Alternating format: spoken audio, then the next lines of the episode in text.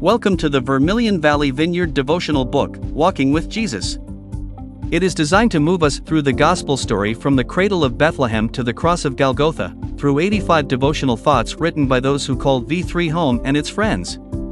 We start with Luke chapter one and drawing from the words of Zechariah in Luke one verse sixty-eight. Praise be to the Lord the God of Israel, because he has come to his people. Come to his people, it was the fulfillment of the promise that was spoken of in Genesis three verse fifteen. It had come true, the time, when the words that were spoken by the sages of days gone by, the proclamation of the fiery prophets, who warned and foretold of a day when God would come and live among his people, had finally arrived. Today is a nation we celebrate, Christmas Eve, yes, an evening, though festive, only pointing to a pinnacle that altered and adjusted all humanity. The spiritual night before the Christ child comes, the night is long, our path seems clumsy, our way, uncertain.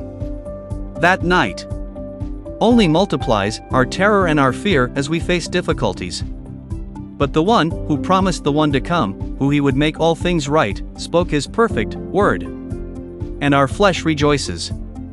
We, that lived in darkness, have seen his glorious light, and we with resolve, we arise and follow in the rays of his light.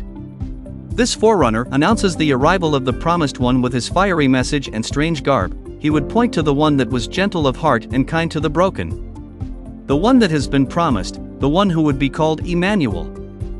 Father, we thank you that you remembered us. You were not willing to let us go, even though we were unfaithful, we sought other gods, we worshipped the creation more than the Creator. You were unwilling to let us go into our ignorance and foolishness.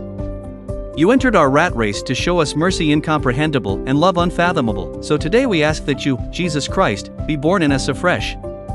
Amen.